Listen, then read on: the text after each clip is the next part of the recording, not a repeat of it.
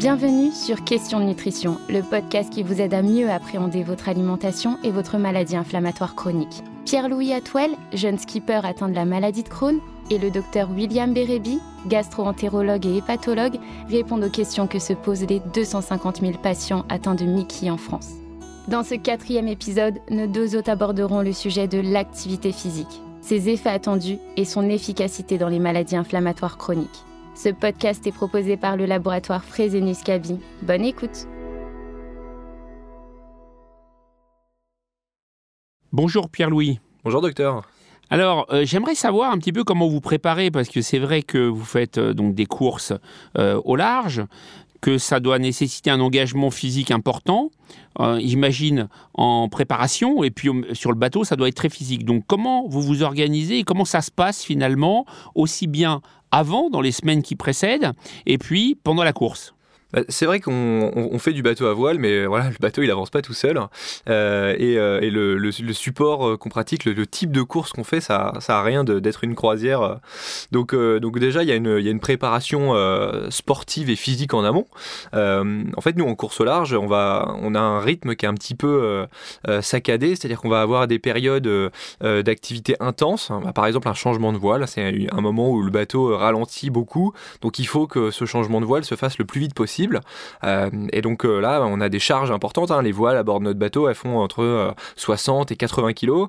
et donc, bah, porter 80 kilos euh, dans la salle de sport, euh, euh, c'est facile, entre guillemets.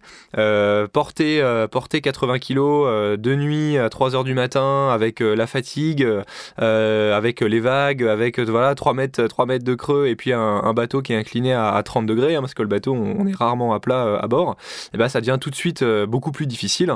Et la simple activité, par exemple, de faire un nœud tout simple à terre, bah, ça devient beaucoup plus compliqué dans ces conditions-là. Donc voilà, déjà il y a une bonne condition, une bonne préparation physique euh, qui est absolument indispensable. Euh, et puis bah, euh, après, on a aussi des périodes un petit peu plus longues. par exemple, on peut passer 12 heures à, régler ou à, à, diriger le bateau. Donc dans ces moments-là, on va plus faire intervenir euh, de la proprioception, par exemple de l'équilibre, hein, parce que le bateau est toujours en mouvement, donc on est tout le temps un petit peu en micro-contraction, donc il faut euh, déjà s'habituer à être en mer, euh, mais c'est vraiment indispensable d'avoir une bonne préparation physique. Donc du coup, en pratique, j'aimerais bien savoir comment vous préparez d'une façon précise dans les semaines qui précèdent une course, et est-ce qu'il il y a vraiment des schémas que vous affectionnez? Oui, bah c'est euh, moi j'ai une préparation un petit peu de fond, hein, c'est-à-dire que moi je suis pas je suis pas un marathonien, c'est-à-dire que ça sert à rien d'être un musclore ou un marathonien sur le bateau. Ce qu'il faut c'est être un petit peu polyvalent. Euh, donc moi les, exercices que je vais faire, c'est un petit peu un format CrossFit, hein, donc euh, voilà en, enchaînant en fait des, petites sessions, ce qu'on appelle des circuits training. voilà donc ça va être du des exercices rapides, toujours en, faisant attention à la la ceinture abdominale. Euh, concrètement, moi, les exercices qui me sont un petit peu défendus, c'est tous ceux qui, compriment euh, de façon trop importante la, ceinture abdominale. Après, en ce qui concerne le rythme des exercices, euh, voilà, on a des séances d'une heure, une heure et demie, trois fois par semaine. et ensuite, juste avant les courses, à J-3 à peu près, on va vraiment se mettre au repos pour partir bien en forme et bien reposé. Et surtout, essayer de ne pas se blesser juste avant le début des courses. Et ce serait dommage. Ouais, ça ça serait dommage et surtout qu'on a toujours un, petit euh, côtier, un petit peu spectacle euh, au, départ des courses. Donc c'est un, moment très très intense. Euh, donc c'est vrai que la, première nuit en course, on, dort bien, mais, mais globalement, voilà, ça se passe plutôt bien. Et justement, je voulais savoir, moi qui suis sportif, j'ai le sentiment que faire du sport, eh ben, c'est bon pour ma santé et que ça a un impact bénéfique sur mon inflammation. et, si c'est le cas, est-ce qu'on peut prescrire une activité physique?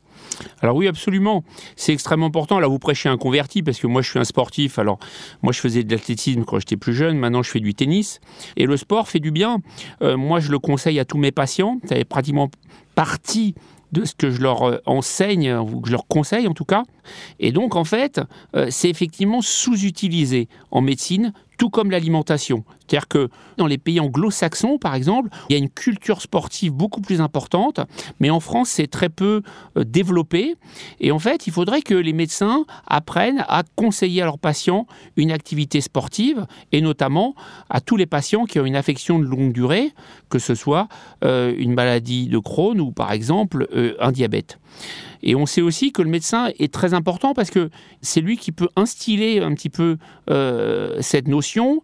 Et puis, les gens qui ne sont pas sportifs, en fait, qui n'aiment pas ça, euh, pour qui ça coûte trop d'énergie, vont pas en voir le bénéfice. Mais si un patient leur explique que véritablement, médicalement parlant, ça a un impact, à ce moment-là, il va passer au sport, ou en tout cas à bouger davantage. Donc c'est extrêmement important de mettre ça en avant dans la prise en charge thérapeutique d'un patient et notamment dans la maladie de Crohn. Mais alors, docteur, quelles sont les, preuves scientifiques en fait, de l'effet bénéfique du sport sur les béquilles Parce que c'est difficile à quantifier ça. Alors c'est difficile à quantifier, mais on a des échelles quand même qui permettent au patient euh, d'évaluer son bien-être euh, global. Il y a évidemment les douleurs, il y a le transit, il y a euh, les autres symptômes de ce type, la fatigue aussi, et tout ça peut être quantifié avec des échelles. Donc ça a été bien étudié, et effectivement, on s'est aperçu qu'en termes de qualité de vie, eh bien les patients avaient une amélioration. Alors pour plusieurs raisons. La première, c'est parce qu'on sait que l'exercice physique, donc suffisant, bien évidemment, ça veut dire deux heures et demie intensif par semaine ou 30 minutes de marche rapide par jour, ça va induire un certain nombre de processus physiologiques qui sont la fabrication d'endorphines, qui a un effet antalgique, donc c'est évidemment utile dans une pathologie inflammatoire, mais aussi de la sérotonine. Vous savez, la sérotonine, c'est ce fameux neurotransmetteur de l'humeur hein, qui euh, fait partie des médicaments antidépresseurs ou utilisés dans les troubles anxieux, qu'on appelle les sérotoninergiques. Alors quand on sait que la sérotonine est fabriquée à 90% par l'intestin, on comprend bien le lien entre le cerveau et l'intestin. Et donc on comprend encore mieux que l'exercice physique, qui va avoir donc du coup un impact sur l'intestin et sur le cerveau, eh ben, puisse améliorer les patients ayant une maladie de Crohn, puisqu'on sait, comme vous le savez, il existe un axe intestin-cerveau et cette communication permanente finalement entre l'intestin et le cerveau va faire qu'un patient va se sentir mieux ou pas.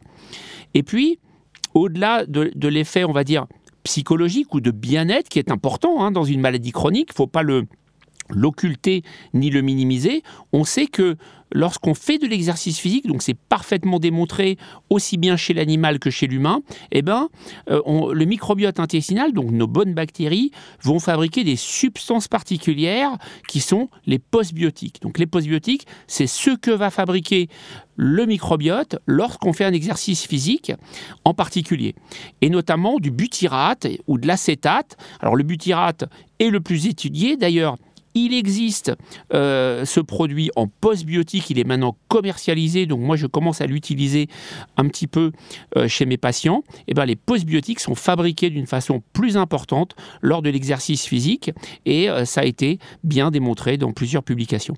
Donc c'est extrêmement important, je pense que ça fait et ça doit faire partie véritablement de la prise en charge globale d'un patient.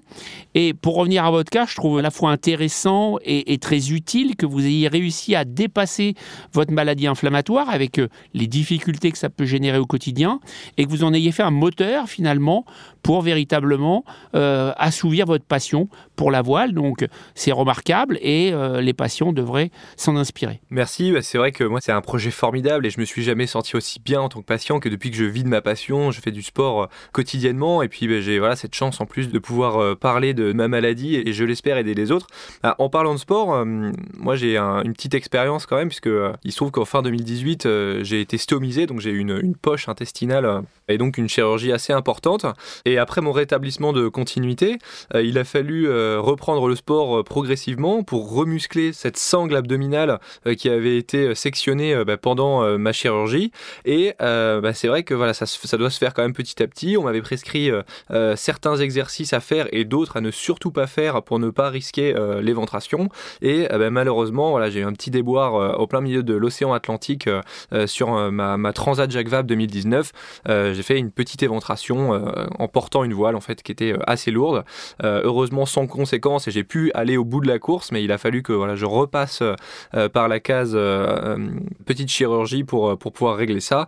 Donc je pense que voilà, c'est important aussi de savoir écouter son corps quand on est atteint de, de maladie, d'être attentif et, pourquoi pas de se faire accompagner hein, dans la pratique du sport, surtout quand on, a, quand on a eu des chirurgies. Ça me semble indispensable, mais ce qui est sûr, c'est que l'activité physique, c'est forcément super épanouissant, qu'on soit patient ou non. Tout à fait. De toute façon, il faut avoir l'esprit que quand on fait du sport de haut niveau, il faut écouter son corps. C'est ce que vous disent tous les grands sportifs, que quand ils sentent qu'ils sont pas bien, qu'ils ont un début de blessure, s'ils forcent et qui veulent quand même s'entraîner 5 heures ou faire le tournoi, eh ben, ils vont se blesser.